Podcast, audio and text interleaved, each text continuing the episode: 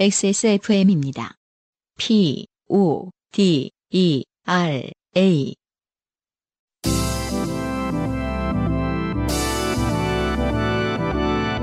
엔카 직영몰과 함께하는 요즘은 팟캐스트 시대.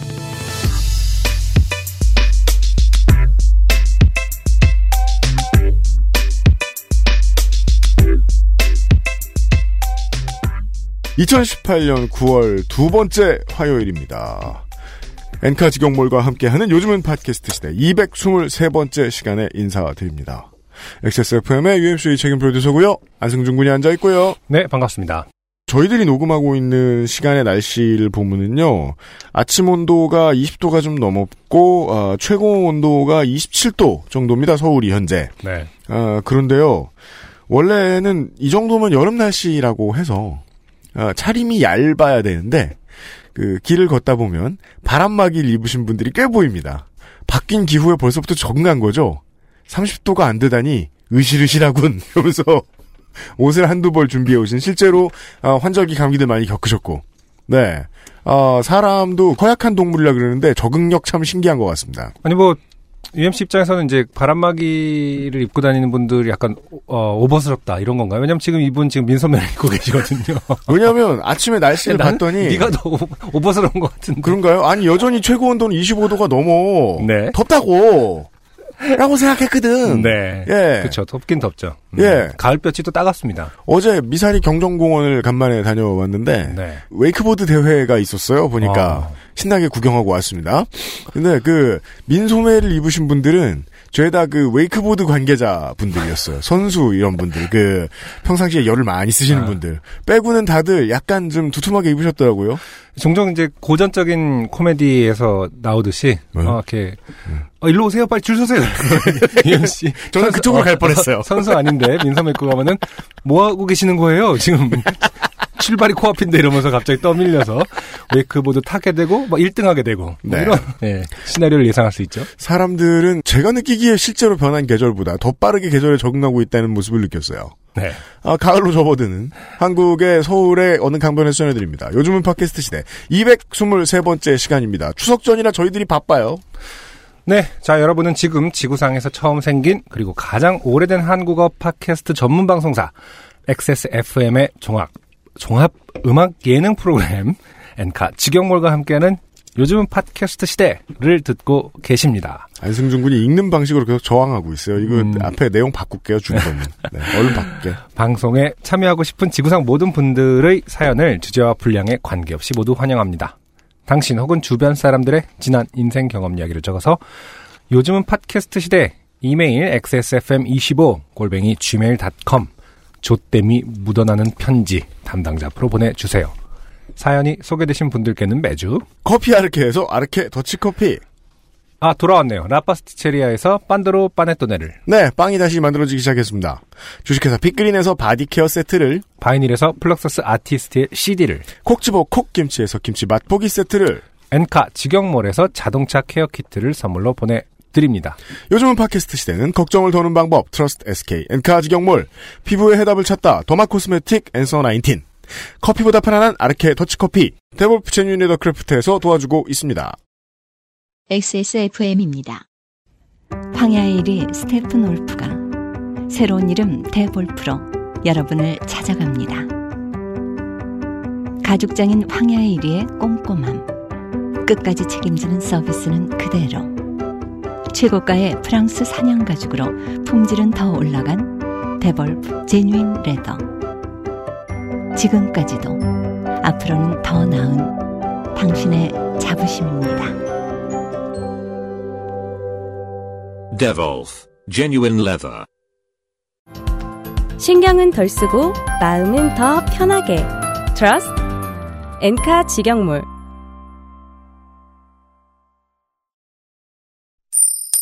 좋게 된 광고주. 그 왜 땡샤나 땡띠드나 땡리브영 같은데 네.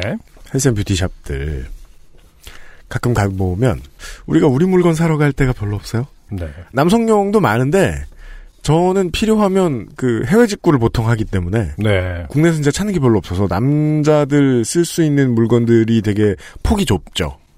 그래서 남자들이 익숙치가 않아요. 음.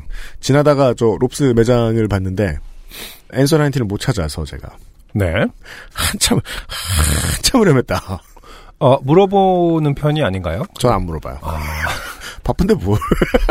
누가 바빠요? 네, 서 계시는 분들 아. 바쁘신데 뭘 굳이? 찾았어요. 네. 그 아, 찾았어요, 결국. 벽 쪽에 보면 음. 저 브랜드들 섹션이 따로 있더만. 그렇죠. 어떻게 네. 나, 워- 너 원래 알았어요? 대부분 말씀하신 그런 류의 매장에서는 다 브랜드 섹션을 따로 이렇게 두죠. 아 그래요? 근데 그 왜? 삥 둘러서. 예, 가운데에는 그 그쵸. 용도 편의점처럼 예. 쓰임새별로 이렇게 나눠져 있잖아요. 네. 거기 있을 줄 알고 거기 한참 뒤지다가 음. 벽을 우연히 봤더니 거기 있더라고요. 아. 예. 찾기 어렵다라고 말하려고 했는데 음. 아마 청취자분들은 비웃고 계시겠죠. 아무튼 벽 쪽에 붙어 있다라는 표현 자체도 되게 뭘 새롭네요. 모르고 하는 네. 말이 있고 아, 알았어요. 네. 네. 광고주에 대해서는 확실히 저보다 유면상 PD가 더 잘 알아요. 나는 황야일이. 그날 주어진 아, 너는- 역할에 충실한 편이에요. 저는 황야일이 편입니다. 이런, 이런 오늘은? 좀 바짝 대본을 써왔습니다. 아, 네. 너무 썼어? 팽설수설하는 것 같아서. 네. 황야일이 데볼프에서 9월 10일부터 방송이 나간 기준이니까 어제죠. 네. 네. 9월 27일까지 음. 추석맞이 전 상품 10%. 네. 예, 이름하여 크레이지 올킬 세일. 예, 이런 거는 옥션에서나 하는 줄 알았는데. 예, 시작합니다. 10%로 올킬 힘들. 네. 네. 일반 지갑은 물론 플래그십 샤첼백까지. 네. 네. 공방 수강. 모든 제품에 적용돼요. 아 공방 수강료까지 할인해줘요? 그러니까 제 기억이 맞다면은 음 박근혜 탄핵 때 맞아요. 네, 이명박 구속 때 이후로 맞아요. 전 상품 세일은 없었습니다. 예. 요번 추석이 그만큼 뜻깊다는 얘기예요. 네. 주변에 누구 탄핵 안 되나 잘 찾아봐야 돼요. 그러니까 데볼프에서는 굉장히 흔하지 않은 일입니다. 예. 그렇습니다. 역사에서도 뭐 탄핵이나 뭐 이런 게 흔하지 않으니까요. 대본부가 안타까운 게 그런 때만 전 상품 할인하다 보니까 할인할 구실이 안 나와가지고 네. 지금 뭐라도 찾고 계실 거예요. 양승태 구속 안 되나 이러면서 여튼 9월 네. 10일부터 27일까지 전 상품 네 예, 10% crazy all kill 그렇대요. 네, 세일 음. 진행하고 있고요. 음. 어, 세일과 더불어서 신상품이 좀 출시됐습니다. 네. Black Wolf 카드 지갑. 카드 지갑 그러니까 사- 지갑이 너무 많아서 언젠가부터 그러니까 제가 이 수용할 수 있는 범위를 넘어섰어요. 언젠가부터 이게 데볼프의 지갑들을 설명하기 어려워지기 네. 시작했어요. 우리가 네, 참 지갑에 대해 아는 게 없다. Black Wolf면 그냥 예, 단어 자체로 떠올릴 수 있는 거. 그냥 검은 지갑. 꺼- 검고 여우.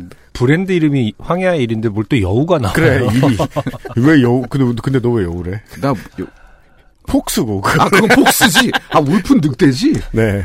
그 바짝 쓰느라 바짝 썼다며. 아 요 그러니까 요런 건 또 준비를 못 했네. 제가. 네. 제가 요즘 깜빡깜빡 합니다. 네, 네. 카드 지갑이랑 세트 신상품. 네. 요거는 뭐 세트 하면은 뭐 흔하죠. 네. 벨트, 벨트, 지갑, 지갑. 네, 아버지의 영원한 친구. 네, 그렇죠. 네, 뭐 장인도 좋고요. 네. 아버지도 좋고, 뭐 남편도 좋고. 네. 남편이 그러니까 허리가 있는 분들은 누구한테든 선물할 수 있습니다. 어디까지가 준비한 멘트인 거고, 어디까지가 애드립인 거예요? 요거는 준비 못했습니다. 네. 상반신이 있으신 분들께 추천드립니다. 티나지 않아요? 준비 안 한 게? 네. 추천드리고요. 요거 무조건 10%. 요거 네. 신상인데 신상이라서 뭐 세일 제외하고 그런 거 없습니다. 네. 10%고요. 어, 오랜만이라 예. 네, 쭉쭉 얘기할게요. 강습반 모집도 합니다. 그렇군요. 이제 예. 가을반이겠군요. 4일부터 주간 기초반, 네, 10월 6일부터 4일. 주말반, 10월 네, 6일. 17일부터 야간반. 네. 네, 자세한 내용은 액세스모를 참고하시고요. 예. 그 10%는 음. 어, 최종 결제창에 네. 가시면 음. 네, 깎여 그러니까 있어요. 믿음을 갖고 가시면 됩니다. 그렇죠. 거기까지. 중간에 뭐야 이거. 어, 유면상이. 안 깎아주네. 이놈 자식. 뭐 이런 이렇게 생각하시지 마시고 네. 마지막 결제창에서 네, 10% 할인된 가격으로 만나보시면 됩니다. 네. 그럼 원래 마지막 좀- 결제창에 할인이 돼 있으면 사람들이 모르는 경우도 있어요. 네, 대체 예. 왜 그런지 모르겠는데. 심지어 방금 제가 요거 녹음하기 전에 네. 데볼프에서 항의를 받았어요. 왜요? 왜 할인 안 되냐고. 파는 사람들도 모른다. 네, 데볼프부터 정신 차리시라. 네. 이렇게 말씀드리고 저희를 싶습니다. 믿어주십시오. 끝까지 가시면 할인됩니다. 네, 이상입니다. 감사합니다. 유현상 PD였어요. 추석 할인이 있습니다. 아, 후기는 고재 땡 씨의 후기부터 시작합시다. 네. 안녕하세요. 별자리 교수 사연을 보냈던 고재 땡이라고 합니다. 이 공부노동자 안 해본 사람들은 많이 충격을 받았고 공부노동자들은 무수히 많은 비슷한 이야기의 후기를 보내주셨습니다. 어, 우리 교수도 혈액형 물어본다 어, 등등등 하셔가지고 네. 갑자기 궁금해져 어머니에게 저 혹시 몇 시쯤에 태어났는지 알 수 있냐고 물어봤더니 어머니께서 뭐 애기 수첩 있으니까 거기 뒤져보면 나오긴 할 텐데 너 제왕절개로 나와서 별로 소용없을걸? 이라고 말씀해 주셨습니다. 궁금해졌습니다. 사주팔자든 별자리든 볼 때 태어난 시각을 물어보면 제왕절개의 경우는 언제를 태어난 시각으로 봐야 할까요? 아기를 갓 꺼냈을 때일까요? 수술을 시작했을 때일까요? 끝낼 때일까요? 뭘까요? 꺼낸 시각이라고 친다면 산부인과 의사분들은 꺼낼 때 시각을 재줄까요? 아무튼 사연에도 채택돼 보고 인생 너무 재밌네요. 교수님 덕분에 인생의 버킷리스트 한 줄을 지울 수 있게 됐습니다. 학교와 교수님에게 배운 거라고는 교수가 제안하는 일은 아무리 솔깃해 보여도 아무것도 하지 마라. 밖에 없는 것 같지만 좀 더 시간이 지나고 나니 안주거리도 삼을 수 있고 좋네요. 참 좋네요. 참 좋네요. 네. 이분이 전반적으로 이 뒷부분은 네. 정말 참 좋아하세요. 이렇게.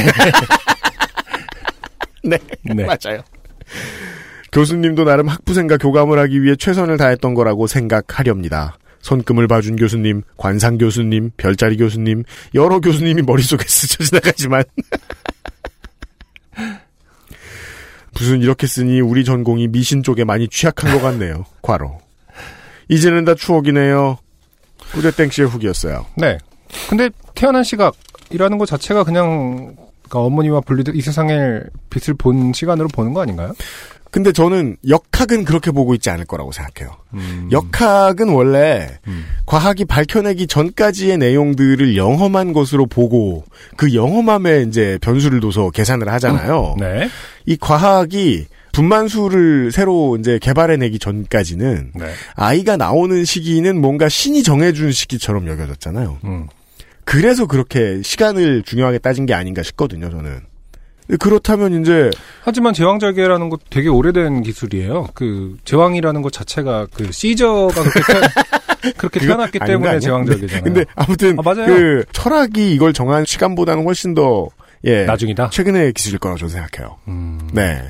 저를 되게 가는 눈으로 쳐다보고 있는데 원래 눈이 가늘긴 한데 그 제가 하는 얘기가 의심스럽나 봐요. 네.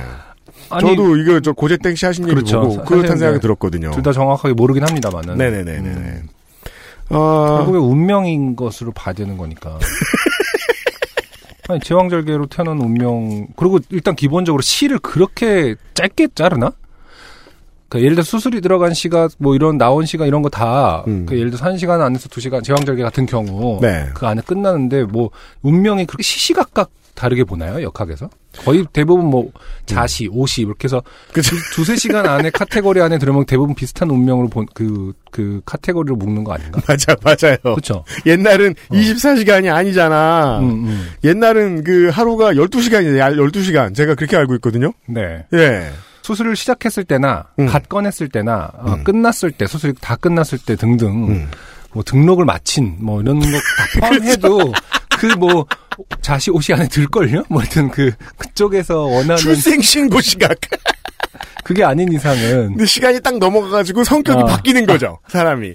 그러니까 이상하다는 거예요, 제가. 그렇겠느냐 이런 거거든요. 저도 동의해요. 네. 예. 근데 뭐 무식한 어, 이 분야를 전혀 모르는 수준에서의 예, 얘기였습니다. 네. 음. 아, 홍신혜만 씨의 후기. 이분은, 아, 시카고의, 아, 똥멍청이. 네. with double T. 음, 음. 바로 그분입니다. 사진은 UMC님 말씀처럼 피난하기 전에 찍은 게 맞습니다. 멍청입니다. 늘 놀라워요. 이렇게 뭐 이렇게 UMC의 그 어떤 예상을 할 때, 아 설마 전 이런 약간 이런 편인데 네, 그런 인간들이 있습니다. 그니까, 어. 저, 제 근거 원자는 이거잖아요. 그런 인간이 아니고선 이럴 수 없다.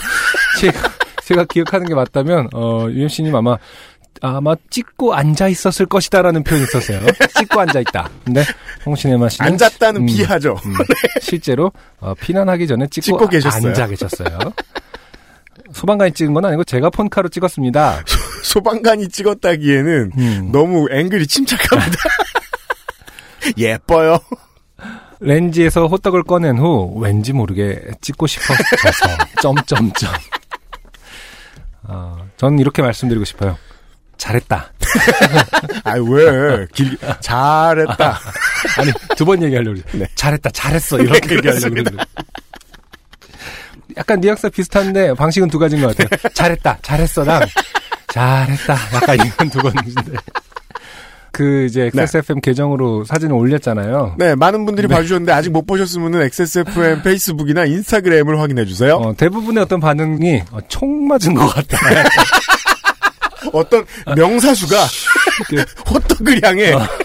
피스톨을 날린 것이지요. 빠바밤 이러면서 그 진짜 그렇게 묘하게 신비롭게 그 한 줄기의 연기가 연기가 올라오거든요. 영험해 보이게. 네, 홍신혜만 씨는 사진을 전공해 보시라. 아, 방송 듣고 혹시나 제 흑역사가 어딘가 기록으로 남았을까 신경이 쓰여. 우리가 얘기하니까 또 신경 쓰였어요. 어, 그런가 하면서 글쩍글쩍. 그랬죠. 아, 평소에 잘 보지도 않던 학교 소식지를 꼼꼼하게 뒤져보았습니다. 네. 다행히 호떡 이야기는 없었습니다. 사실은 음, 그. 학교 소식지 같은 작은 데 말고 막 음, 시카고 트리뷴 종이 신문이라 우리가 안 봤는데 막 호떡 아, 그럴 수 있겠다. 논쟁이. 어, 왜 네. 그런 거 있잖아요. 뭐 색연필, 뭐 이런 거 코너 있잖아. 작은 코너 아, 되게 일면 하단, 왼쪽 하단에 이렇게 있는. 음. 네. 아니면 사설에 써 있고 막 한국 호떡 이대로 좋은가. 네. 보통 이제 요지경 사연, 사연을 다룰 때 하는 작은 종이 신문에 꼭지. 그런 게 있었죠. 사연 재밌게 읽어주셔서 감사합니다. 방송 늘 잘 듣고 있습니다. 응원합니다. 마무리 해 주셨네요. 네. 어, 후기 두 분 소개해드렸어요. 어, 바인이 전해주는 오늘의 첫 곡을 듣고 와서요. 사연 가죠.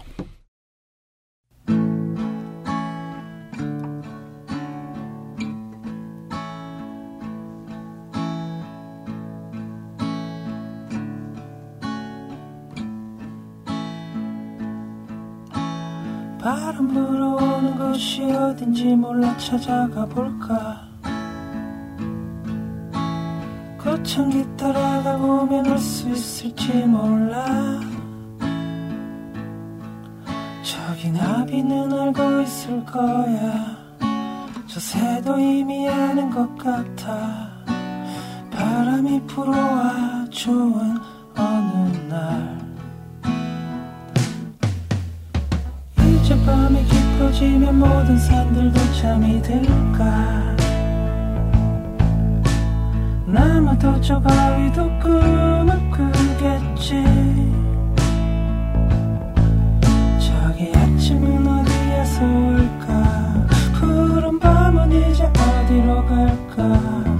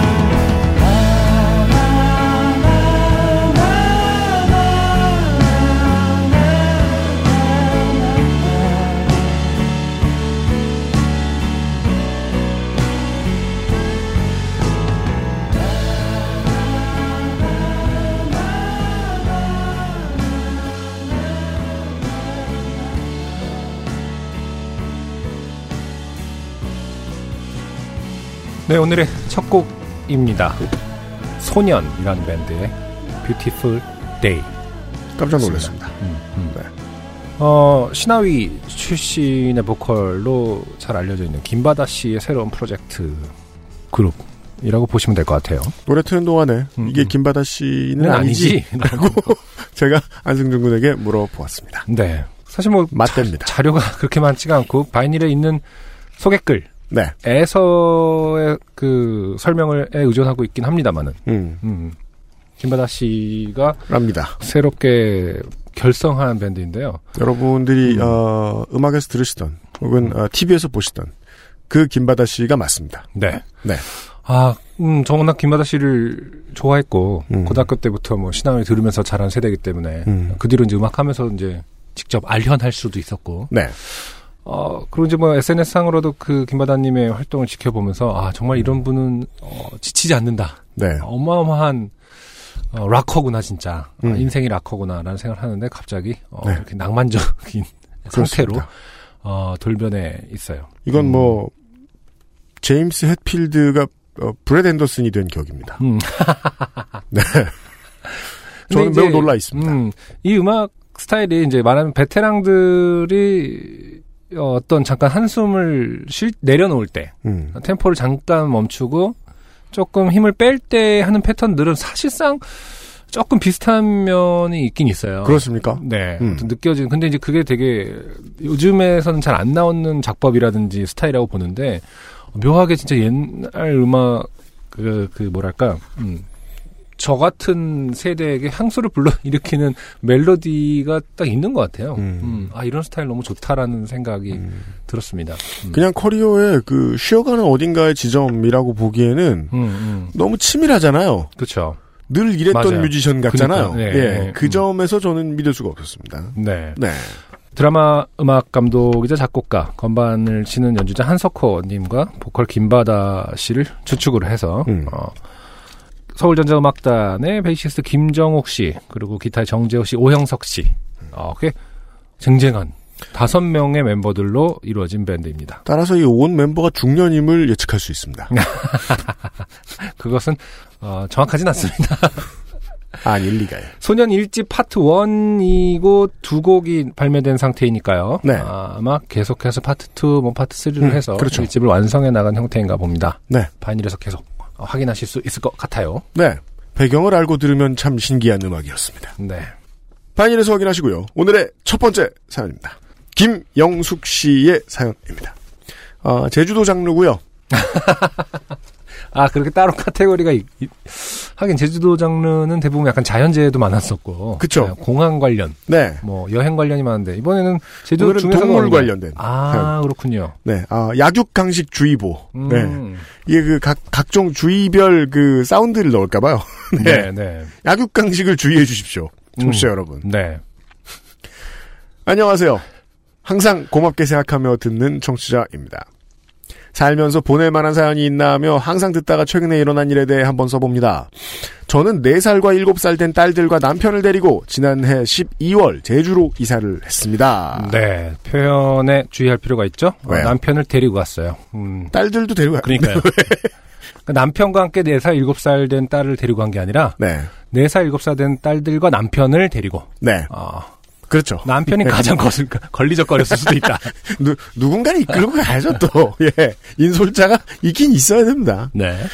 이사한 집은 관광객이 오지 않는 한적한 곳에 아홉 채의 집이 있는 곳인데 음, 아 주변을 둘러보면 집이 떨렁 아홉 채다 이런 말씀을 하시는 것 같죠? 음, 아, 여행을 간게 아니라 이사를 가셨군요. 네, 남편을 데리고. 네. 네. 원래 두고 가려다가. 한 번쯤 고민하게 될 겁니다. 처음에는 너무 목가적인 분위기에 매일 우리가 여행을 온 건 아닌가 싶었어요. 네. 어, 따라서 이제 그 일반적으로 우리가 생각하는 도시 도회지에서의 삶을 영위 하다가 네. 갑자기 거기로 떨어졌다는 사실을 알 수 있습니다. 그렇죠. 네. 혹독한 겨울, 과로. 난방을 가스로 하는데 정말 눈물 나올 만큼 비싼 가스비 탓에 과로를 나고 따스한 날들이 지속이 될 때는 마치 천국에 와 있는 기분 일합니다. 네. 아, 가스비가 또 제주도는 비싼가 보군요. 도시가스가. 현재까지 아, 제주도는 도시가스가 없습니다. 아, 그래요. 네.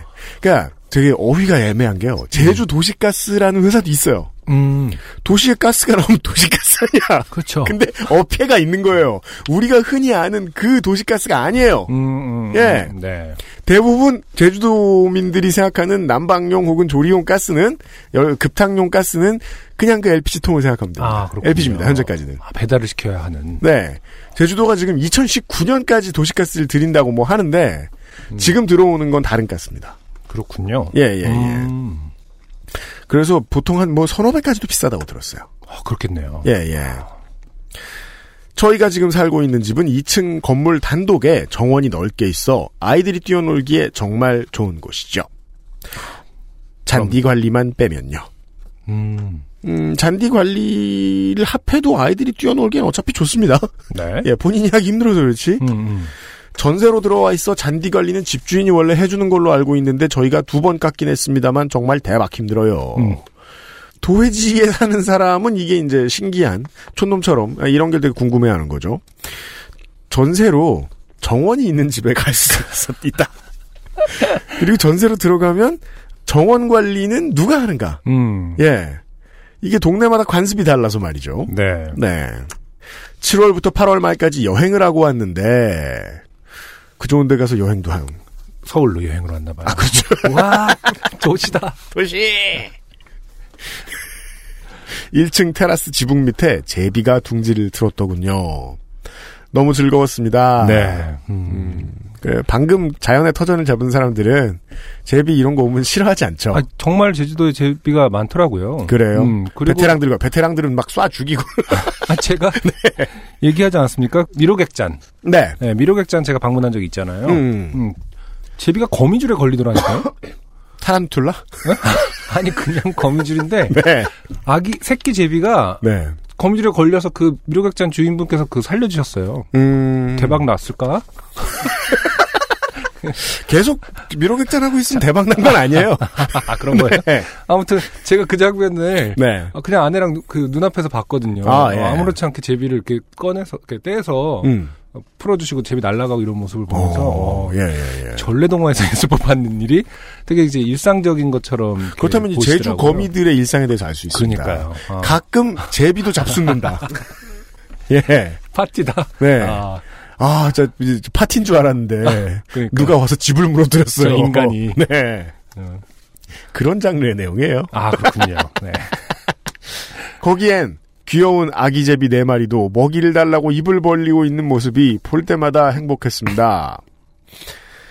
그런데 어느 날 아침을 먹고 앉았는데 남편 왈, 왜 제비가 먹이로 뱀을 갖다 줬을까? 그러는 거예요. 백치미를 뽐내고 계십니다. 네. 왜 제비가 먹이로 뱀을 갖다 줬을까? 저만 혼자 상상을 하는데 뭔가 진짜 중얼거리셨을 것 같은 느낌이 중얼거린 듯한 어떤 화, 화법이 그- 아닌가 그럴 싶어요. 수 있어요. 어, 왜 제비가 먹이로 뱀을 갖다 줬을까 이러면서 이렇게 무슨 뱀? 하면서 밖을 봤더니 정말 뱀이 바닥에 떨어져 있더라고요.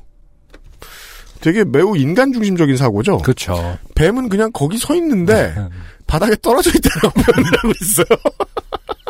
잘 걷고 있는데 뱀 입장에서는 아무리 식성이 좋은 아기 제비들이라고 하더라도 설마 뱀까지 먹을 수 있을까 했지요. 아 부부가 비슷한 생각을 하였습니다.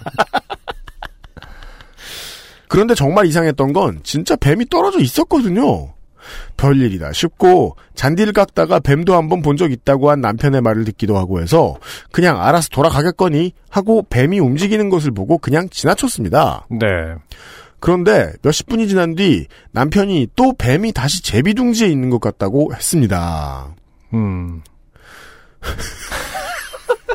반응 대박. 그러니까 아, 이런 분들 도시 사람들이 맞아요.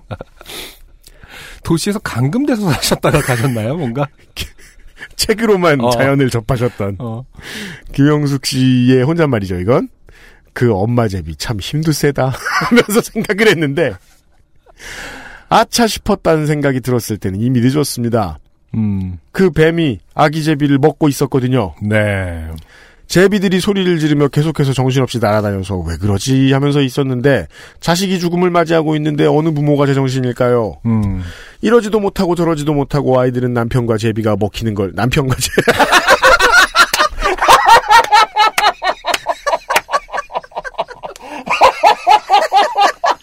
잘못 읽었습니다. 아니, 아까 제가,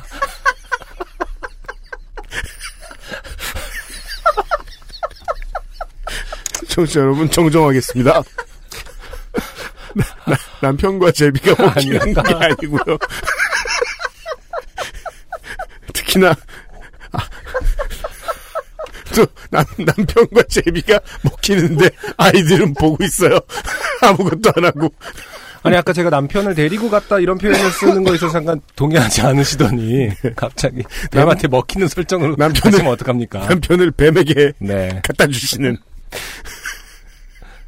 이게 아나콘다 장르가 되었어요 순식간에 이래서 야구강식주의를 네. 예, 한 겁니다. 이러지도 저러지도 못하고 아이들은 남편과 음. 끊고 제비가 먹히는 걸 지켜보고 있고 음. 저는 어떻게 하면 제비를 구할 수 있을까 궁리를 하다가 남동생한테 전화를 해서 상황 설명을 하고 어떻게 해야 되냐고 했더니 119를 부르라더군요. 왜? 아, 이게 119를 부를 일인가요? 그, 뱀을 잡아갈 거라면서요. 아, 그런가? 해, 해, 저 뭐냐, 유해동물로 보기 때문에. 그럴 수 있나 봐요. 잡아가려고. 예, 확인을 해보죠. 네. 제비들은 정신없이 날아다니고 꾀꾀거리고 괴성처럼 들렸어요. 119에 전화를 해서 상황을 설명하니 곧 도착할 거라고 하셨습니다. 늠름한 대원 두 분이 오셔서 집게를 이용해 뱀을 잡아 자루에 담아 가셨습니다. 제비 새끼를 먹은 뱀은 배가 빵빵한 상태였어요. 아무튼 모든 상황은 종료가 됐고 둘러보니 아까 난리를 치며 날아다니는 제비들도 사라졌습니다. 하루가 지나도 엄마 제비는 돌아오지 않는 것 같았어요. 아직 세 마리의 아기 제비들이 있는데 이틀 지나 다시 보니 아기 제비들은 짹짹거리며 먹이를 기다리고 있고 엄마 제비가 다시 먹이를 갖다 주는 것 같더라고요. 제주 전원 생활이 그다지 녹록치는 않습니다. 햇빛 좋은 날 빨래를 밖에 널고 미세먼지 걱정 없이 창문을 열고 잘 수 있고 바다에 가서 수영도 자주 할 수 있고 나열해 보니 좋은 점이 많긴 하네요. 하지만 수퍼는 차를 타고 10분은 가야 하고 날이 습하면 새 집인데도 지네들이 출몰하고 뱀도 가끔 상대해야 되고 가스비는 도시가스의 거의 3배 수준이라 샤워도 생각하며 해야 하고 제주로 이사를 한다고 했을 때 왜 사람들이 이 얘기는 안 해줬는지 해줬어도 이사는 했겠지만요. 사연 읽어주셔서 고맙습니다. 즐거운 하루 되세요. 네. 김영숙 씨 감사합니다. 음. 네. 어떻게 보면 이제 뭐 숲필, 수필에 가까운. 네. 어, 평범한 전원 생활, 어, 인문기. 인줄 알았는데. 아나콘다가 남편을 리엘 씨가 잘못 띄어 읽는 바람에. 아니 이렇게 쓰셨잖아. 아이들은 남편과 제비가 먹히는 걸 지켜보고 있었다고 이렇게 쓰셨다고. 맞아요, 사실은. 그 남편을 항상 뒤로 놓는 버릇이 있는데, 지금 그 그러니까 그 김영숙 씨그 신랑분이 조사가 바뀌다 보니까. 네. 그 신랑분이 지금 살아 계신지 알려주십시오.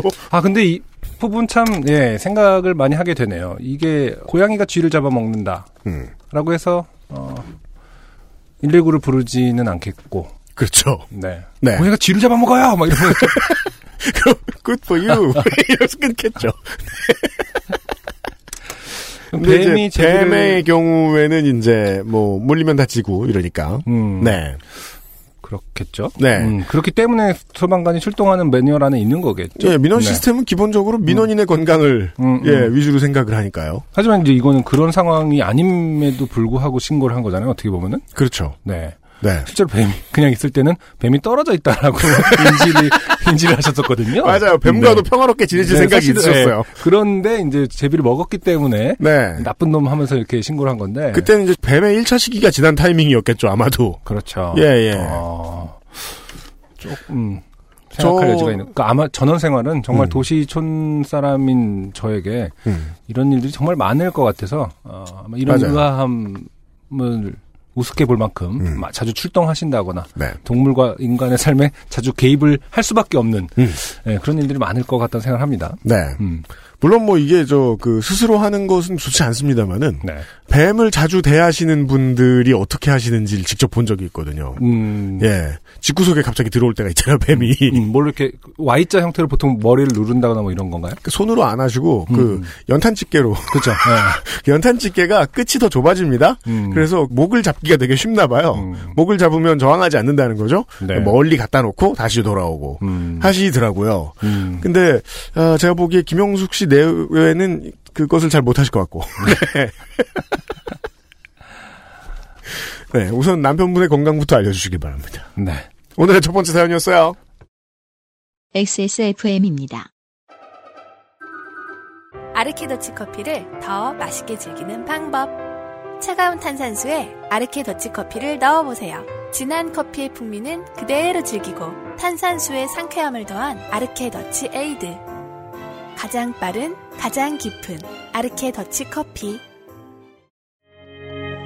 추석 선물 세트도 Answer 19. 피부에 맞게 선택하세요. Always 19. 엔서 19. 뱀은 진짜로 사실 잘 들어오죠, 집에. 네, 잘 있더라고요. 저도 조금만 나가도 아파트가 아닌 이상은. 네. 근데 이제 어떤 게 유해하냐 아니냐를 좀 음, 보자면 음. 생각보다 안 무는 뱀들도 상당히 많더라고요. 그렇죠. 음, 음. 근데 그게 어떤 양반인지는 우리가 이제 봐서 잘 모르기도 하고. 네. 네. 해충을 막느라 이제 집안을 뒤지고 이런 경험을 한번 해본 적이 있었는데, 궁금한 거예요. 음. 우리 집이 어떻게 지어졌는지를 다시 한번 떠올려 보게 될 겁니다. 이제 만약에 집에 뱀이 들어오면. 음. 어디가 뚫렸지? 그쵸. 라는 생각이 들잖아요. 음. 그 별들 다 봐요.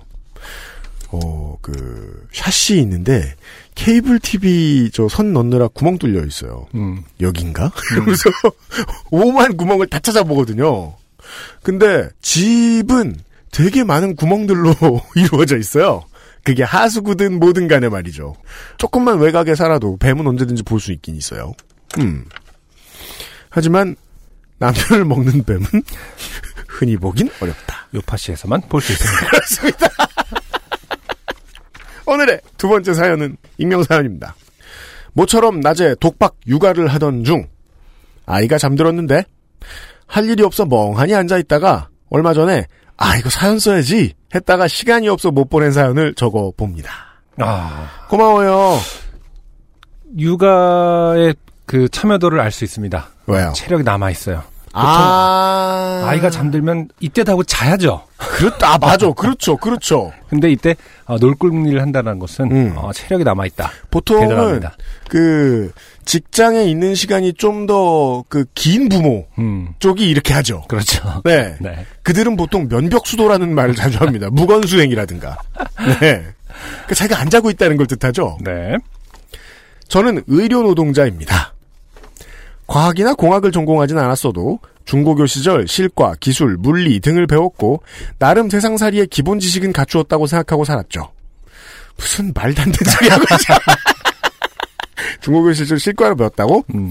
그런 그랬는데 당장 자기가 요리를 다 해야 돼. 음. 그럼 계란밖에 못 삶을 텐데요. 나박김치. 석박지. 굳이 제 이력을 소개하는 이유는 오늘 장르가 일렉트릭 멍청이 장르이기 때문입니다. 아 이것도 집안에서 일어난 일 같습니다. 음, 네. 때는 열대야가 한창이던 8월 어느 날이었습니다. 저희 세 식구, 아내와 돌이 막진한 아들과 저는 집의 유일한 에어컨인 거실 에어컨을 켜고 거실에서 함께 자고 있었습니다. 올여름에 그러신 분들 많죠. 에어컨 그럼요. 있는데 옆에서 그냥 가족들 용기종기 모여가지고. 네. 제가 사는 곳은 서울의 아파트인데 지은 지는 12년 전후 지난 걸로 알고 있습니다. 최신 아파트는 어떤지 모르지만 아 12년 전후면 사람 따라 기준이 다른데 그렇죠.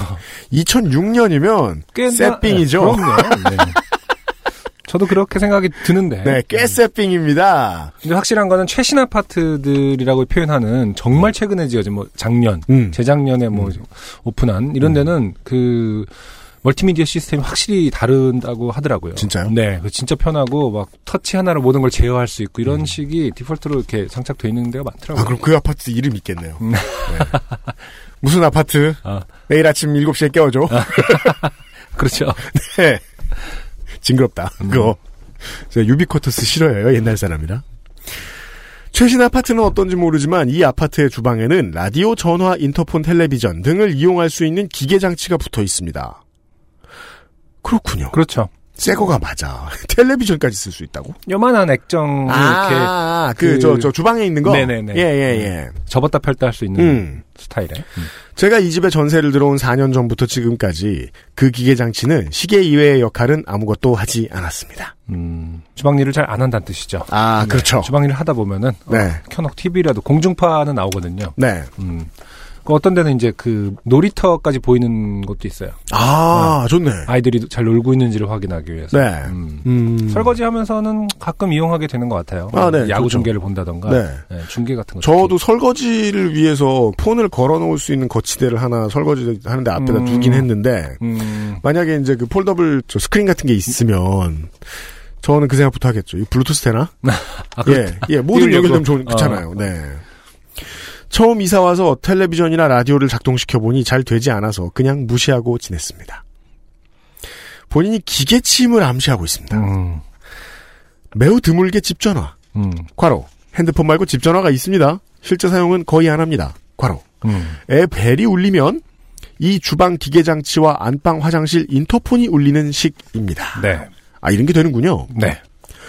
집안일을 하는 사람이 그때그때 전화를 하거나 인터폰을 작동하기 편하도록 주방과 안방 화장실에 연결해 둔 것이지요. 네. 네, 이거는 조금 더 오래된 아파트들에도 있지요. 네. 예, 뭐 택배 배달 오거나 손님 올 때는 보통 이제 부엌에 있을 때가 많고 이러니까. 그런데 그 열대야의 밤 새벽 2시경에 갑자기 그 주방 기계 장치에서 매우 요란한 부저음 같은 소리가 났습니다. 음, 그 소리는 전화기에 수화기를 제대로 놓지 않았을 때 울리는 소리와 닮아 있었습니다. 네. 띠띠띠띠띠 아. 이거 같은 거 말씀하신 것 같은데요. 음, 소리의 모양과 성질이 닮아 있었는데 그 볼륨은 훨씬 거대했습니다. 음.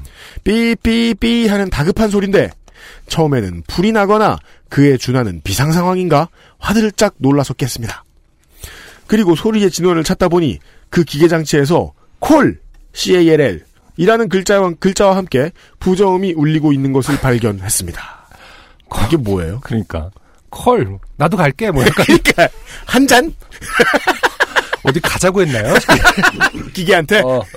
일단 마실 나가자. 잠꼬대로. 어. 한잔 할래? 콜! 근데 안 나가서 어. 속상한 거죠. 깨운 거야. 토라진 거죠. 아까 나가자며. AI는 무서워요. 집전화 수화기가 제대로 놓여 있지 않은 것을 우선 의심했습니다. 네. 아들이 자주 만지작거리기 때문이지요. 음. 과로 아기용 울타리는 이족 보행하는 아기에게는 그다지 만족스럽게 역할을 해내지 못하네요. 음. 과로.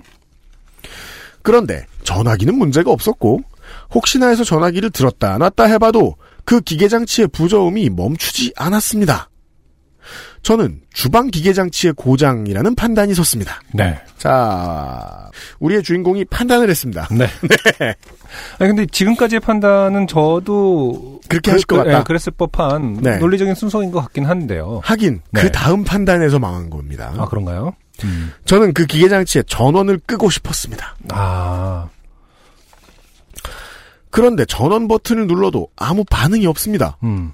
전원 버튼뿐 아니라 모든 버튼이 전혀 반응하지 않고 그 시끄러운 소리만 계속 울리고 있었습니다. 네. 자, 이게 그 기계 고장을 대한 사람의 전원, 음. 어, 경험담 을 듣는 것이 다른 그 어떤 환자에게서 듣는 이야기보다 가치가 떨어지는 이유죠. 자기가 뭘 눌렀는지 모르고요. 네. 네. 다행히 아이는 그 시점까지 곤히 자고 있었지만 와. 아이가 깨면 다시 재우기에 한참 걸릴 테고 이밤 때쯤 아이들은 참 신기해요. 뭐 지금도 비슷하지만은 엄청 큰 소리는 또 안 깨고 음. 잠깐 부시럭 때문은 아 왜 부시럭대냐고 막 약간 깨고 그렇죠. 네. 맞아요. 맞아요. 소방관이 출동해도 아마 잘 수도 있어요. 아이들은. 네. 주파수가 다르다고 하잖아요. 뭔가 그러니까 소방차 다 꺼놓고 소방관 옆에서 부시럭게 깨울 수 있습니다. 나중에 어, 서류 서류 작성할 때 종이가 바시락거릴 때 아 왜 깨우냐고 지금 내가 본인 자고 있는데 애를 꼭 깨울 때는 A4 용지 같은 것을 준비해야 되겠다. 그러다 보면 다음날 출근하기에 피곤할 거라는 생각이 들자 조급해졌습니다. 기계 장치 뒷면을 손으로 더듬어 보았습니다. 기계장치는 싱크대 윗 선반 아래쪽에 붙어 있고 고개를 들이밀 수 있는 구조는 아닙니다. 전선이 잡히긴 하는데 그것을 빼거나 콘센트로 이어지거나 하는 흔적은 손에 안 잡히더군요. 네. 저희 집 구조하고 되게 비슷해서 어, 음. 되게 쉽게 상상할 수 지금 이 아, 사- 그래요? 예, 이분의 어떤 행동을 그대로 따라가고 있어요. 저도. 음, 아 그래요. 음. 기계장치의 소리는 계속되고 초조감이 분노로 바뀌고 문제를 해결할 방법이 보이지 않았습니다. 그냥 부숴버리고 싶었지만 비슷한 생각입니다. 저도. 아, 진짜요? 저도 이 똑같은 모니터에서 아까 말씀드린 대로 축구 중계를 보다가 음. 껐어요. 근데 안 꺼지는 거예요. 음. 예, 그래갖고 뭐 다시 접어놨는데도 계속 켜져 있어요. 예, 계속 중계가 나오고 어떻게 했어요? 그래갖고 부숴버리고 싶었어요. 아 네. 네. 이렇게 손으로 이렇게 만져보니까 정말로 고개를 들이밀 수는 없어서 네. 만져보니까 뭐 전선이 여기 있는데 그것도 너무 복잡해 보여서 네. 이 버튼 저 버튼 눌리다가 네. 네, 소 뒷걸음치다가 그렇죠. 네, 쥐잡는 격으로 그렇게 하는 사람은 자기가 어떻게 해결했는지. 몰라서 또 저지릅니다. 그렇습니다. 그냥 부숴버리고 싶었지만 전세를 살면서 그럴 순 없는 노릇이죠. 부수는 것 자체도 쉽지 않아 네, 보입니다만. 그렇죠. 잘 부숴야죠. 그때 싱크대에 걸린 가위가 눈에 들어왔습니다. 전선을 뽑을 수 없다면 잘라버릴까? 음, 하는 유혹이 들었습니다. 시끄러운 삐삐 소리는 계속되고 음. 유혹이 점점 강해졌습니다. 가위를 들고 아내를 보며 잘라버릴까? 라고 말했습니다. 네. 아내는 긍정도 부정도 하지 않았습니다. 음. 보통 이제 아이가 곤히 잠들었고 피곤한 이 타이밍에 주로 육아는 아내분이 하시는 것으로 저희들이 판단 내렸고 네. 어, 그렇다면은 이 아내분은 긍정도 부정도 하지 않는 것은 네. 그냥 졸리신 거라고 보는 게 맞겠죠. 음. 네. 집주인한테 뭐라고 얘기해 하지 마. 라고 하면 포기했겠지만 음. 긍정도 부정도 하지 않는 아내의 모습에서 난 잘 모르지만 남편이 해결해주면 좋겠다라는 마음이 아닐까 짐작했고 네. 전선을 잘라버리고 싶은 욕망이 점점 부풀어 올랐습니다. 네. 자른다. 라는 선언을 아내에게 남기고 음. 가위를 기계장치 뒤쪽 전선으로 가져갔습니다. 네. 가위 손잡이에 힘을 점점 주던 어느 순간 펑 하는 소리와 함께 엄청난 스파크가 튀었습니다. 와, 이건 정말 엄청 놀랐겠어요. 음. 그 저는 이게 이런 사례를 들은 적이 있기 때문에 네네. 살아서 사연을 남기는 것은 음. 어, 낮은 확률이지만 기적입니다. 아, 그런가요? 네. 저는 그리 알고 있습니다. 네. 그리고 싱크대 쪽 형광등이 꺼지면서, 꺼지면서, 어. 암흑이 되었습니다. 헉 하는 심정이었습니다. 사람들 참 표현의 변화 재밌어요. 음. 헉 하는 심정이란 말 들어본 적 없는데 뭔지 알겠네요. 네. 헉 하는 심정이라니. 다급히 거실 쪽 형광등을 켰더니 불이 들어왔습니다. 저는 우선 에어컨을 보았고 제일 비싸서 음. 보나요? 에어컨이 작동하고 있음에 안심을 하였습니다. 아 너무 너무 더웠죠 또. 아니 이제 그 에어컨 때문에 과부하가 와서 떨어진 건가라고 생각을 한 것 같아요. 아. 에어컨이 저 작동하고 있다면 이것 때문에 뭔가가 날, 어, 다 떨어진 건 아니다. 뭐 이렇게 생각을 하셨나 보네요. 네 본인이 전선 플러스 마이너스에 한꺼번에 손을 어, 칼을 댔으면서 음. 일단 에어컨 탓을 하고 싶은 것일 수 있다.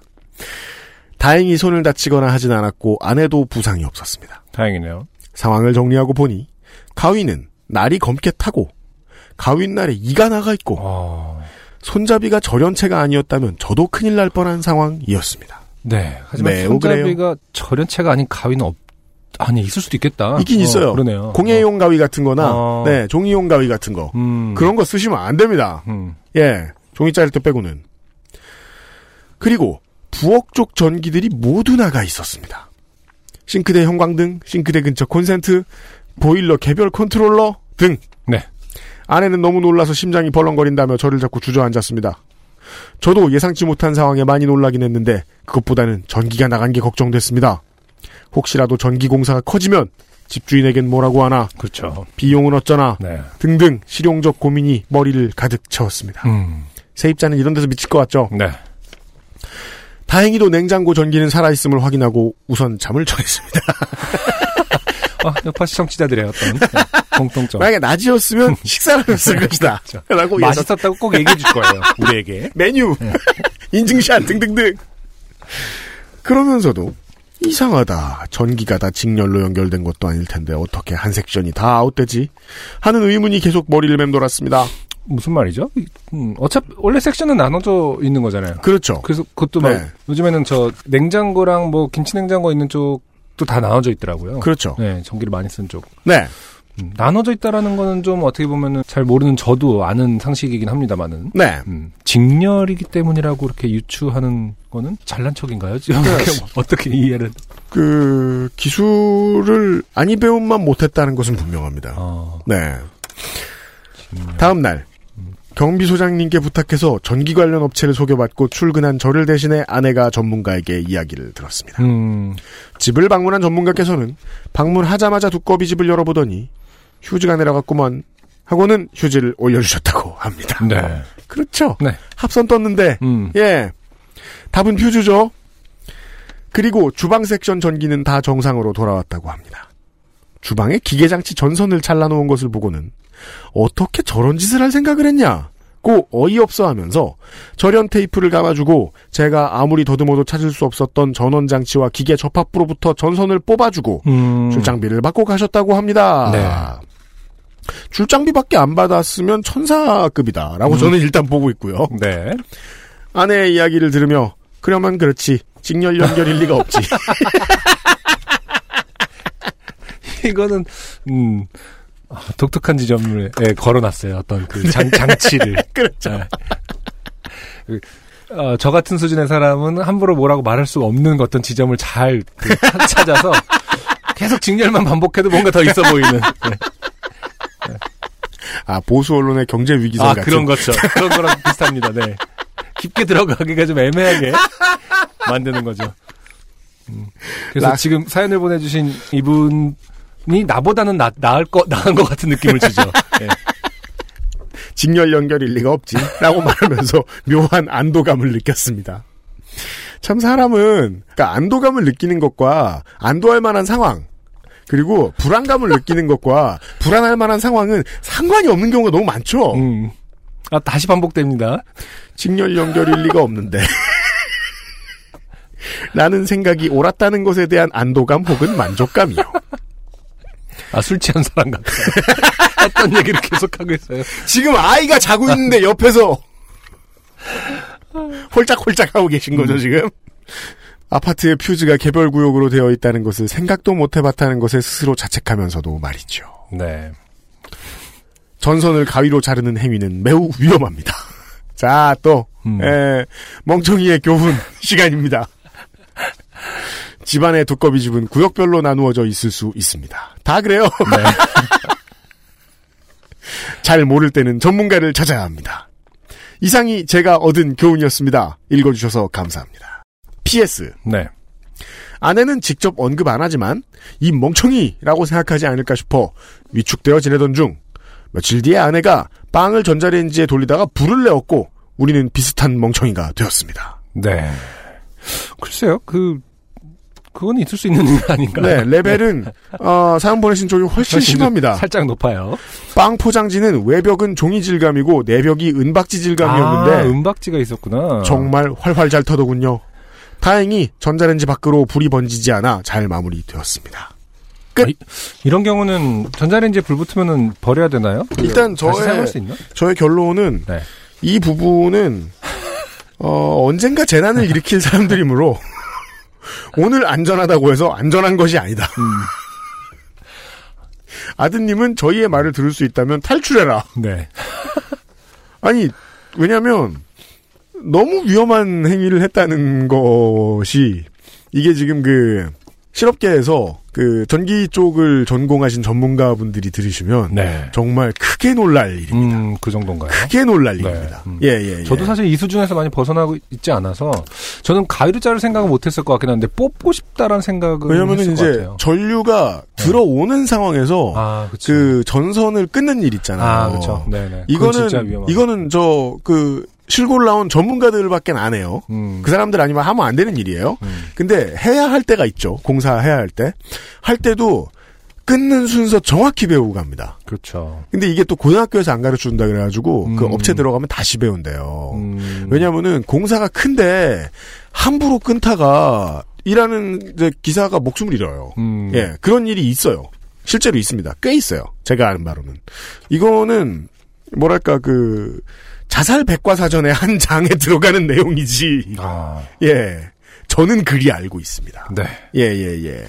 본인의 생각보다 훨씬 심각한 짓을 하셨다는 것을 음. 알아두셔야겠 이분 또 그 의사시잖아요? 네. 본인 소개에 의하면? 음. 네. 아, 본인한테 심장 충격감 될 뻔했다. 네. 아, 이렇게 혼균형을 내놓으면서 음. 오늘의 두 번째 곡을 들으러 가겠습니다. 광고를 듣고 와서요. XSFM입니다. SK엔카 직영몰 서울 장안평 직영점의 평가사 송은석 과장입니다. 마음에 드는 차량을 보러 일반 중고차 매장에 가시면 차를 한번 쓱 둘러보실 텐데요.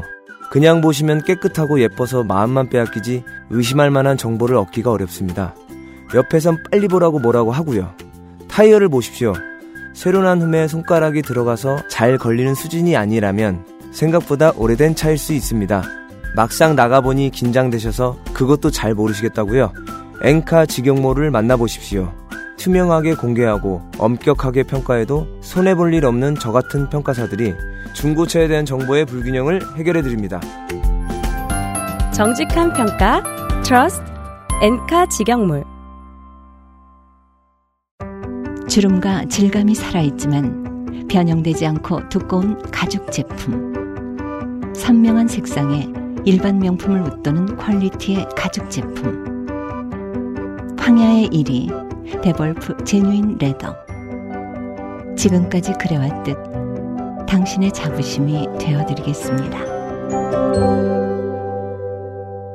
Devolf, genuine leather.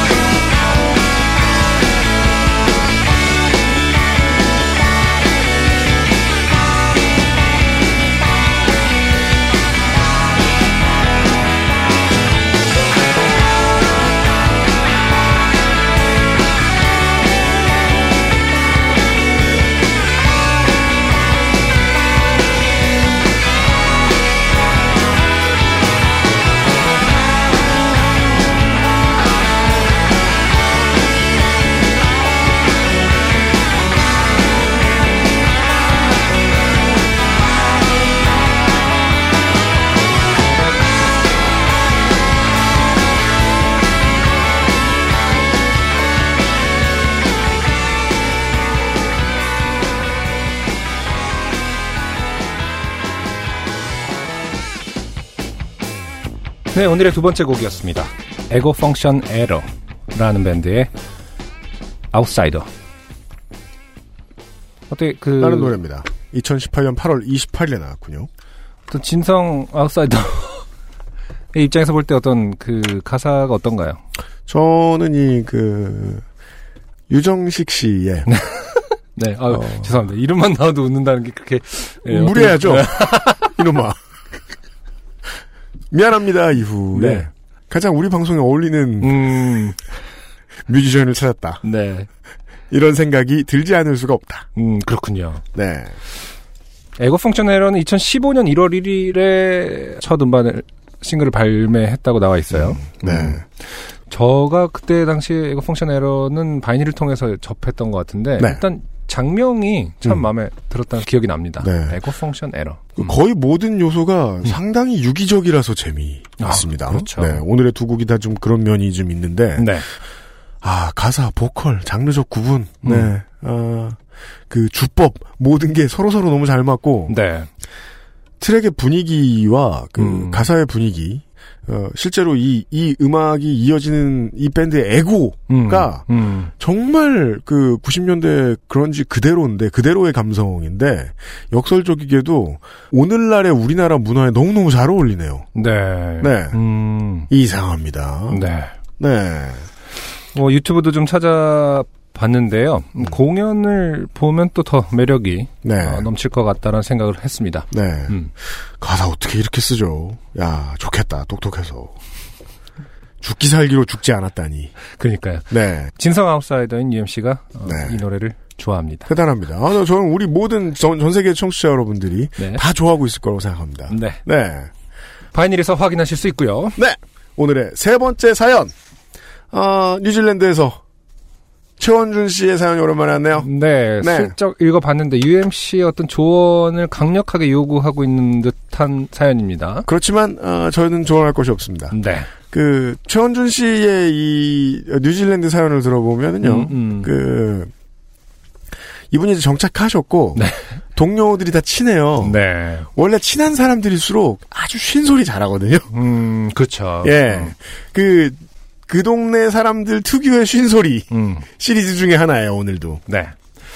안녕하세요. XSFM 식구 여러분. 뉴질랜드에서 캘리포니아 패권주의에 신음하고 있는 최원준입니다. 네, 그때 그 사연, 어, 최원준 씨 사연 청취자 여러분들 생각나십니까? 네. 예. 너도 어떻게, 너 어떻게 이런 노래를 듣느냐라고 음. 말하면서 뉴질랜드 친구가. 무슨 네. 노래를 듣고 있었어요? 한국, 한국에도 무슨 팝 음악이 있냐, 뭐 이런 식의 아, 질문을. 네. 네. 그 너네 나라 음악은 뭐냐라고 어. 했더니 케이티 페리. 그렇죠. 얘기해서 네. 예 아, 뉴질랜드 일부 사람들은 캘리포니아 패권주의자. 네. 제 기억이 맞다면 이런 얘기였어요. 음, 하지만 이번에는 힙합 장르 사연이에요. 그러네요. 그날도 저는 블루투스 귀마개로 음악을 들으며 일을 하고 있었습니다. 아 작업장에 그렇죠. 대화하고 싶지 않은 사람들이 좀 있으면 블루투스는 귀마개 역할을 하죠. 음. 네. 그러다가 같이 일하는 40대 중반 직장 동료가 저에게 말을 걸었습니다. 음. 너 지금 뭐 들어? 아, 캔드릭 라마를 듣고 있다고 대답했습니다. 지구상에 막 수십억의 사람들이 있는데 헤드셋을 끼고 있는데 이 사람 지금 뭐 듣고 있나 음. 딱 까면 들려. 어그 확률상 어. 캔드릭 라마의 음악을 듣고 있을 확률이 제일 높을걸요. 음. 지구인들은 오늘날의 지구인들은 아니 근데 블루투스 귀마개로 음악을 듣고 있는데 어, 너 지금 뭐 들어라고 했을 때 곧바로 대답할 수 있다면 네. 이거 다 들리는 거 아닙니까? 아? 그, 외부, 외부 사운드가 들어오는 물건들이 있어요. 음, 네. 아 그래요. 외부에서 대화를 할 수도 있게, 음악, 할 수도 있고, 음악도 들을 수 있게 해주는 그런 아 정말요? 헤드폰이 많아요. 아 그렇군요. 액세스몰을 팔어. 아 진짜. 네, 알아보시고요. 갑자기 생각나는데 저 옛날에 이 밖으로 새어나가 지 않는 걸 정말 잘 잡아줬다는 이니어를 한번 산 적이 있어요. 네. 그래갖고 이제 그 밖으로 얼마나 안 새어나가는지는 잘 모르지만은 이제 처음으로 딱 들었어요 집에서. 음. 어, 집에서 듣고 있는데 네. 옆에서 음. 아내가 제가 듣고 있는 음악에 맞춰 서 춤을 이렇게 들썩, 들썩이고 있더라고요. 그냥 되게 이렇게 일부러 웃기려고 한 것도 아니고 그냥 들썩이고 있길래 이거 뭐지? 라는 생각을 음. 액세스몰에서 파는 것들은 그렇지 않습니다. 네. 네. 그때가 캔드릭 라마의 뉴질랜드 공연 직전이었을 거예요. 결국 못 갔지만 너무 가고 싶었던 공연이었거든요. 3개월짜리 아들을 데리고라도 가고 싶은 마음 꾹꾹 눌러 담느라 힘들었습니다. 안타깝네요. 네. 이번에 음. 한국에 캔드릭 라마 왔다 가면서 땅을 치신 분들 되게 많죠. 그렇죠. 네. 음. 여튼 그 대답을 들은 그 아재는 저에게 대뜸 아 자네는 뭐가 문제인가? 영어로 하셨겠죠. 그렇죠. 네. 벙쪄서 왜 그러느냐고 물어보니 아 그는 망할 갱스터라고 랍니다. F 단어를 드셨어요. 네. 네. 그리고 아시아인이 갱스터 랩을 듣는 게 안 어울린다니 하는 소리도 했던 것 같아요. 이분이 이제 삼합회한테 고문을 당해보셔야 정신을 차리실. 어이가 없지만 그냥 넘어갔습니다. 그 와중에 아시아에는 어떠한 폭력 조직이 있다 이런 걸 설명하고 있는 건 이상하잖아요. 네. 그리고 나서 며칠 뒤 그 아재와 같이 일을 하는데 그 아재의 흥에 겨운 흥얼거림이 들려왔습니다. 가사를 들어보니 스눕독의 노래였습니다. 그 여기 써주셨는데 제가 생략을 했는데 스눕독이 독의 데뷔 앨범 아, 그렇죠. 트랙이었어요. 네. What's My Name이었던 걸로 기억을 해요. 제가 그 아재한테 아, 캔드릭 보고 갱스터라고 싫다더니 스눕독 노래는 왜 따라 부르냐고 묻자 아, 돌아온 대답은 딱 한 문장. 스눕독 is okay. 4달러 약간 이런 느낌으로.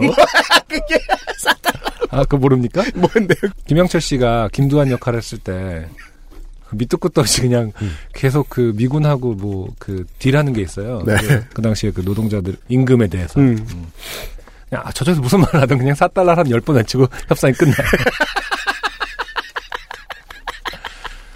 어, 약간 밑도 끝도 없는 거의 어떤 대명사인데. 음. 그렇구나. 네. 스누독 is okay. 였습니다. 딱히 더 대꾸할 말이 없더라고요. 가장 무적의 논리는 무논리잖아요. 그렇죠. 케이티 페리에도 지셨잖아요. 그렇죠. 최원준 씨는.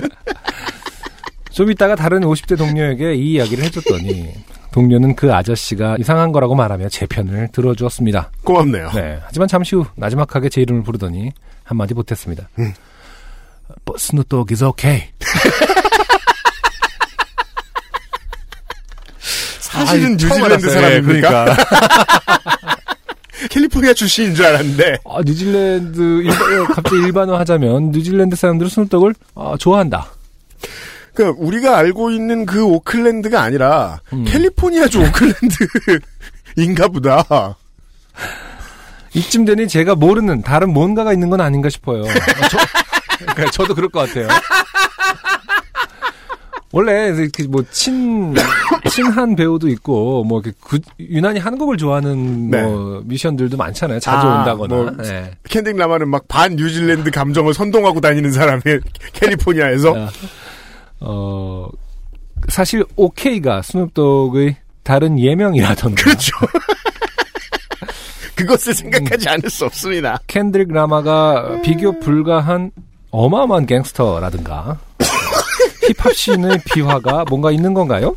사실은 막 되게 큰 조직의 우두머리고 캔드릭 라마가. 스눕독은 옥시이거나. 네. 아니면 유명한 뭐 이렇게 CF에 나왔던 유명한 문구인데 그냥 모르고 있다던가. 아, 스눕독 is 네, okay. Okay. 그 옆에 막 DHL 이렇게 써있고 그런, 그런 건 아니야. 광고 문구야. 어, 광고 문구일 수도 있는 거죠. 마운틴 듀 광고. 네. 딱 마시더니 스눕독이, 스눕독 is okay. 어, 스눕독 워낙 또 그 사업도 많이 했고 그렇잖아요. 어디서 뭘 찍었는지 알 수가 없어 자기 제품을 광고하면서. 자 일단 여기서 이렇게 마무리가 됐는데요. 네. 어떤 사실은 저한테 설명을 해달라고도 하셨는데. 그러니까 저도 궁금하네요. 왜 스눕독은 오케이인 건가요? 캔드릭 라마에 비해서. 스눕독과 캔드릭 라마의 네. 지금 이 상황에서의 차이는 힌트는 요거예요. 아, 스눕독이 이제 오케이라고 처음에 말한 이 직장 동료가 40대 중반이라는 거예요. 그렇죠. 음. 중늙은이에요. 우리 나이 또래. 그리고 좀 이따가 다, 다른 동료 50대. 역시 50대죠. 예, 그게 힌트입니다. 그렇죠. 캔드릭 라마와 스눕독의 차이는 이 사람들은 고향도 같아요. 어. 데뷔 연도의 차이입니다. 음. 네. 스눕독은 92년에 데뷔했죠. 네. 93년이니까 92년에 데뷔했습니다. 음, 음. 따라서 이 중늙은이 아저씨들한테는 자기가 어릴 때 제일 좋아하던 대중 가수예요. 그렇죠. 예를 들어 한국이에요. 뭐 한 2030년쯤에 아이들이 자기가 좋아하는 막 랩스타의 노래를 흥얼거리고 있어요. 같은 뭐 공장이나 작업장에서 어, 40대, 50대 된 지금의 청소년들이죠? 지금의 청소년들이, 야, 그거 완전 순 양아치라고 듣지 말라고. 그렇죠. 음. 뭐라 그래요. 음. 그래서, 아니, 아저씨는 이센스 듣지 않냐고. 그러면 이제 아저씨들이 얘기해. 이센스 is okay. Anecdote okay. 이렇게 되는 거예요. 그냥 그 세대의 음악이니까 그런 겁니다. 그렇죠. 네. 한국은 아직 그렇게 얘기할 만한 힙합 스타가 없거든요. 음. 예. 그래가지고 지금 이런 사례가 안 나오는 거지 곧 뜰 겁니다. 왜냐면은 지금 40대, 50대에 듀스 is okay. 뭐. 그렇죠. 어렸을 때 랩 듣고 살던 사람들은 그냥 그 쉿구절 하면 생각나는 건 다 노래 가사예요. 예. 한국에 아직 없는 문화죠. 네. 음. 곧 올 거예요. 맞습니다. 어, 네. 어쨌든 뭐 최현준 씨의 궁금증에 대한 대답은 어, 힙합 씬에 다른 비화가 있지는 않다. 네. 늙으면 오케이. 일찍 데뷔했으면 오케이. 그렇죠. 원래 통계에 의하면 그 본인들이 한 사람이 가장 인생에서 사랑하는 노래는 대부분 13살, 14살 때 듣던 노래에서 결정된다고. 네. 뭐 동부에서 뭐 내가 2000년대 중후반에 뭐 유학을 갔어요. 대학을 거기 다니. 뭐 2010년대에 갔다 칩시다. 근데 나 어릴 때부터 알던 게 막 나스밖에 없어. 음. 거기서 나스 듣는다. 20살짜리가. 개꼰대 취급해서 쟤 공부만 하나 봐. 음. 히든싱어에나 나올 만한 상황이니까 막. 아, 나스 못 참는다. 4번에 나스 있는데 막. 젊은 사람들은 1, 2, 3번 찍고 이런 상황이 되는 거니까. 네. 그냥 세대 차다. 음. 아, 그럼에도 여전히, 아, 최원준 씨 주변 사람들은 캘리포니아 패권주의자로 가득 차 있다. 다 캘리포니아다. 이것만은 어. 달라지지 않았다. 네. 네. 본인이 뉴질랜드에 계신 것이 아닌 것은 아닌지 한번 확인해 보셨으면 좋겠어요. XSFM입니다. 피부 흔적을 케어해주고 새로운 영양을 채우는 엔서 나인틴의 시카판테놀. 임상시험을 통해 피부 진정의 효과를 인정받았습니다. 원치 않는 흔적, 이젠 가리지 마세요. 엔서 나인틴이 지워드릴게요. 피부, 영양의 해답을 찾다. 엔서 나인틴. 전국 롭스 매장과 액세스몰에서 만나보세요. 오늘의 마지막 사연은 김하영 씨의 사연입니다. 첫 번째 사연에 김영숙 씨죠? 셨죠? 네. 네, 주의. 이분의 사연에서 이제 약육강식을 주의하셔야 되는데. 네. 어, 이번 사연은 부상을 주의하십시오. 아. 네. 어, 부상 사연 싫으신 분들은 넘어가십시오. 알겠습니다. 네. 네. 아, 슬쩍 보니까 뭔가, 어. 네, 부상 코어 사연입니다. 음. 안녕하세요, 요파씨 식구 여러분. 요파씨를 운동메이트 삼아 하루하루 잉여롭게 보내고 있는 자발적 실업자입니다. 저는 국민학교에 입학해 초등학교를 졸업한 30대 중반인 사람입니다. 네. 네. 저희가 어디 가서 말하기 부끄러워하는 것 중에 하나죠. 음. 우린 국민학교를 들어갔는데 졸업했어도 국민학교였다. 그렇죠. 네. 사건은 제가 국민학교 2학년일 때 일어난 일입니다. 곧 여름방학이 다가오던 학기 말이라 저는 들떠 있었고 그날도 어김없이 친구에게 어떤 장난을 칠까 하고 궁리하고 있었습니다. 마침 교실 문을 열고 책상과 책상 사이를 뛰어들어오는 친구를 보고 저는 발을 뻗어 친구의 발을 걸어 넘어뜨렸습니다. 아니, 이건 장난이 아니, 이런 장난을 초등학생들이 쳤었나? 아니요. 그니까요. 이거는, 범죄자죠? 이거는 보통 네. 이제 일, 진들이 예. 하는. 검찰이 그- 구형을 어떻게 하든가요, 그러니까. 김하영 씨. 보통 뭐, 똥침을 넣거나 뭐 이 정도 나올 줄 알았는데, 그냥 달려오는 사람한테 발을 거네요. 자, 바로 변론합니다. 심하지 않은. 아, 권력자의 모습이에요. 가마! 어, 애들이 다 깔깔 웃었다. 나한테 당해보지도 않고.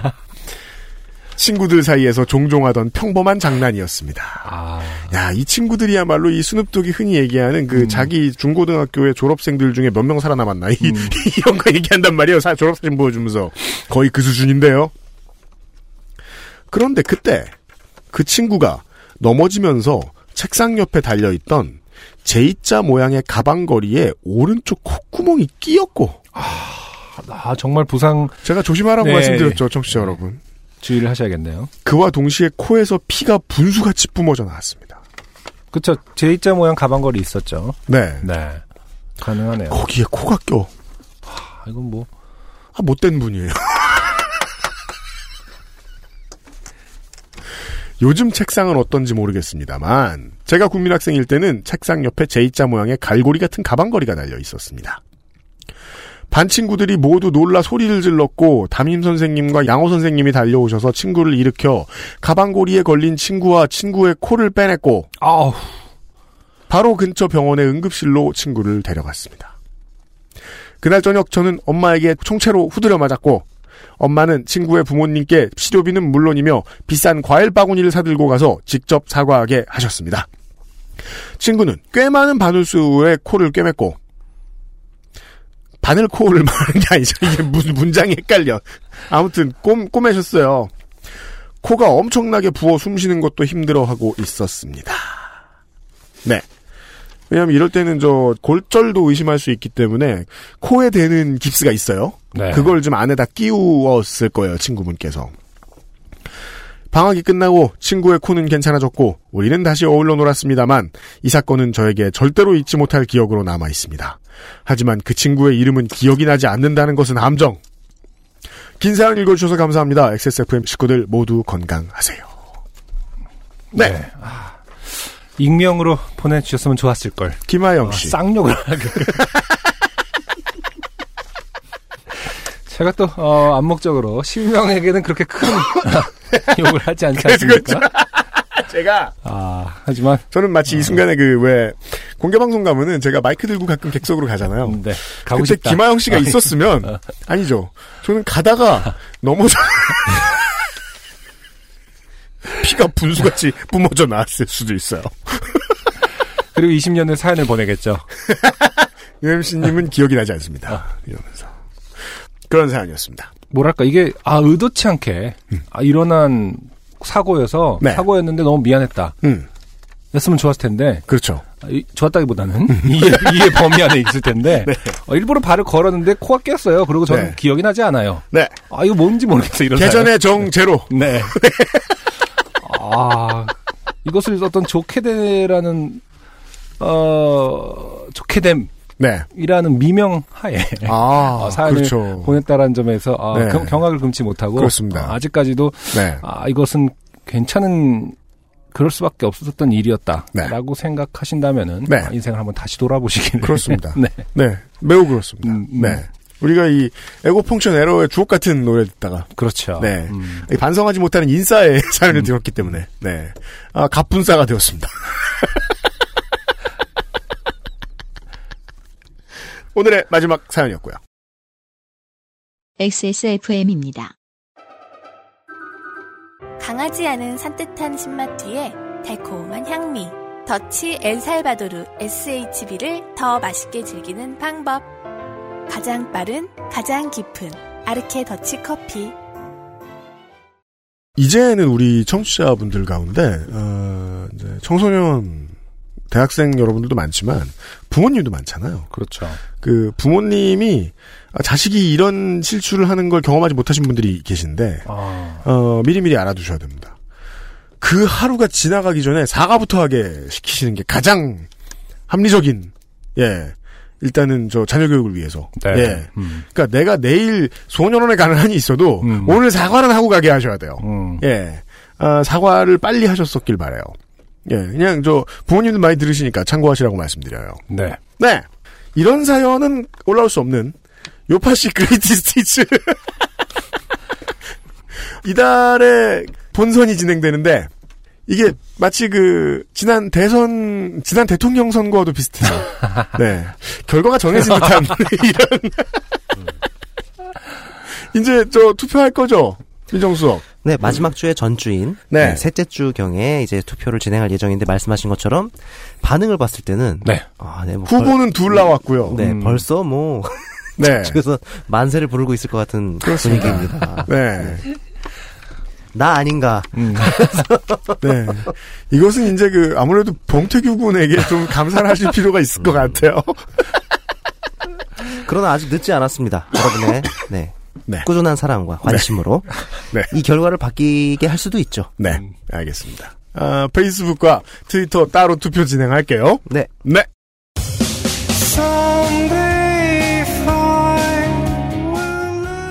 여기까지가 223번째 요즘은 팟캐스트 시대였습니다. 그 마이크로 콘텐츠도 당연히 방송국이 하는 것하고 비슷한 고민들을 덜어 하곤 하는데요. 그 중에 하나가 이제 예, 저 명절 때 방송 어떻게 하느냐죠. 컨텐츠 노동이 특히나 이제 라이브로 그때그때 자주 업데이트 돼야 되는 이런 컨텐츠 노동은 연휴가 결코 연휴가 아니기 때문에 그렇죠. 예, 저희들이 지금 준비하느라 바쁜데 틀리지 않게 잘 준비해서 서비스를 할 수 있도록 할 겁니다. 어, 그 물론 첫해 둘째 해 이럴 때만 해도 요파시카에서 처음 시작하고 이럴 때만 해도 명절에도 방송을 하시나요? 이런 질문도 받고 그랬었어요. 아, 이제는 뭐 그런 질문하면 방송 안 할까봐 질문 안 하셔. 틀리지 않고 잘할 겁니다. 네. 네. 어, 이달은 지난달과 다르게 어, 로스트 스테이션도 빵꾸 안낼 거고요. 네. 아 확실한가요? 네. 네. 지난달은 빵꾸가 아니에요. 그 차트 1위의 가수를 모셔왔는데 대확장판 그렇죠. 어떻게 보면 영역을 넓힌 거지 절대 빵꾸라는 표현은 어울리지 않습니다. 메이저 네. 로스트 스테이션. 어, 본연으로 돌아오도록 하겠습니다. 이달은. 네. 다음 주 이 시간에 어김없이 돌아오죠. 안승준과 유현씨. 어, 편집은 서상준 민정수석이 하고 있습니다. 다음 주에 뵙겠습니다. 엔카 직영몰과 함께하는 요즘은 팟캐스트 시대였습니다. 감사합니다. XSFM입니다. P, O, D, E, R, A.